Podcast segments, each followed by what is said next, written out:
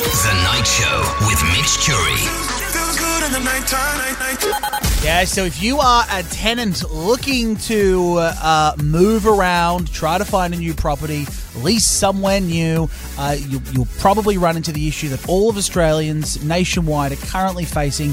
There's just nothing. And if you find something that you like, it's probably full of mold and it's probably three times what you're currently paying. We are currently in the middle of a massive, massive housing crisis. It, it really, really is bad. The rental crisis in Australia is truly shocking. They're at the lowest they've been since February 2003. That's rental listings. There's just nothing out there. I'm in the middle of this. I got three weeks until I'm kicked out of my place. So I thought I was introduced, and I'm going to play some little pixie dust because this person is a savior. She is so phenomenal. The work that she does is is sent from the heavens above. People call her the Rent Fairy. I call her Sarah, and she's here on the show tonight. Hello, Rent Fairy. Welcome. Hi, Mitch. How are you? I'm good. One more pixie dust blow for you. You deserve it. Oh, thank you. No worries. Listen, um, tell everyone what you do and the service that you offer. The Rent Fairy on Instagram, if you want to give her a follow. But but what is it that you're offering to people out there? I'm a tenants agent, so essentially I take over the process of finding you a rental property. So the headache that you have with applications, attending open homes, we take over and act as pretty much a personal assistant throughout the whole process Yeah. and help you from start to finish. That is incredible. Like you go to the open houses as well, and you'll take videos, you'll FaceTime us, all that stuff. Yeah, I always like to do videos of a FaceTime because, as you know, the 80 groups through a FaceTime, all you'll be seeing is back of people's heads. Yeah. So we like to do detailed videos, send that over to clients, and then obviously pop in an application uh, straight away or even before we get out to that open home. Oh, Sarah, I went to an open house on the weekend. I'm not lying. I've got three weeks to find a new place, and they had a garage in the house, like a full built-in garage that was being offered for $150 extra per week. And if you didn't want to pay that, they'd rent it out to someone else, so someone had access to the house you were living in. Like it's just. Everything and anything you can imagine being done is being done. I just wanted Oh, Australia. Yeah, I wanted them to know the service that you offer at Rent Fairy because, I mean, you're doing the Lord's work. For people that are constantly being knocked back, um, maybe some quick rental tips or what they can do to make their application stand out.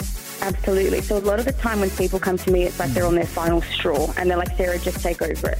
Um, and I find that the main thing that's impacting their application is lack of documents and lack of references actually responding. So mm. it's all well and fine to actually submit the application, but if your employer isn't answering the phone to confirm that you actually work there, confirm your income, or your current agent or previous agent isn't giving a tenant ledger or a reference, your application is actually automatically on the back foot. Okay, So it's so really important to make your make your references aware that you are in the process of trying to find a rental property in a rental crisis, and make sure that they understand that their response to emails and calls is crucial to your application.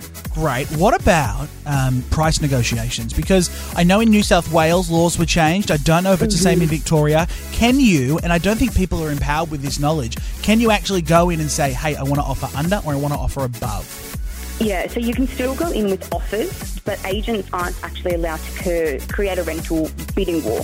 So they can't come back to you and say, hey, Mitch, someone's actually offered $50 more than you have. Do you want to come in higher? So what I'm also finding with that is a lot of people are worried that they're going to be outbidded from the start, so they're offering excessively higher rents than they normally would. So the $10, $20 up on, on price that they normally would is um, put in is now, say, 50 or $60 Wow. on what the asking price is. So it's absolutely insane. It's um, you know, we've lost that control in terms of can we actually negotiate with the agent because they can't anymore.